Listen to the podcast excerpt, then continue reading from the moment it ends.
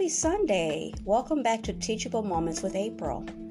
This Sunday, we're going to be talking to Mary again about something that recently happened. Um, My name is Mary, and uh, people never cease to amaze me. Um, in my neighborhood, it seems to get worse and worse. Um, my daughter and I work hard at maintaining our property.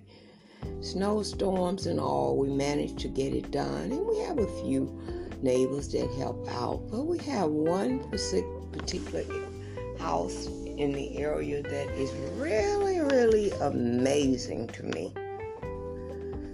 They remain in the house at all time except coming outside to get their supplies or whatever they're doing in there. I do not know.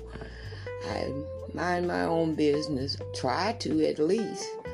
But it seems like the owner of the property don't want me to mind my own business. He seems like it takes upon himself that as a senior citizen, I'm some type of threat to him. I don't know. He give me no respect. He tries to talk to me about nonsensical things.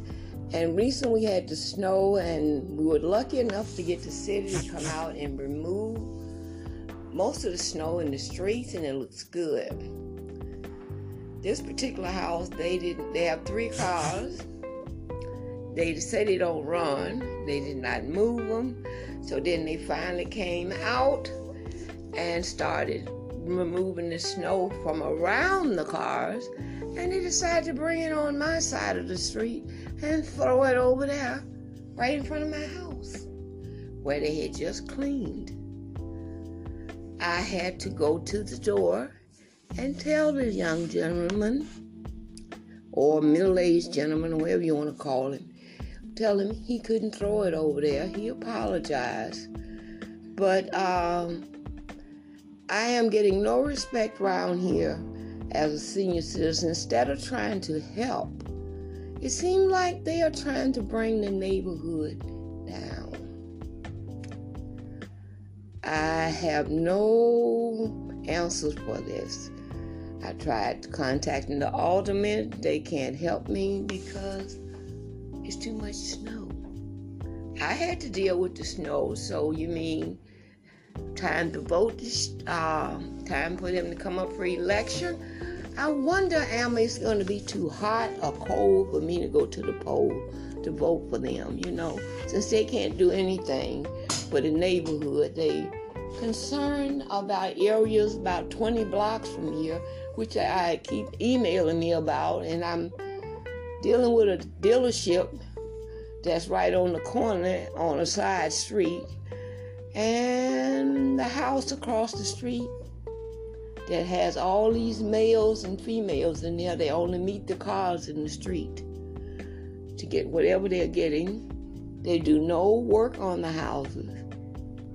Uh, and the owner seems to have an attitude with me. Which one of us should I feel like I'm doing something wrong, just trying to keep my property going, keep the neighborhood going. And the owner doesn't live there. But he said he does. But it was 20 years ago. I don't get that one either, but um, I have a lot of questions. I wonder where our representation stand for this neighborhood. I really know, want to know who represents us the people that collect the money. I wonder where do they that money go? That's the question for today. And I thank you, April. Thank you.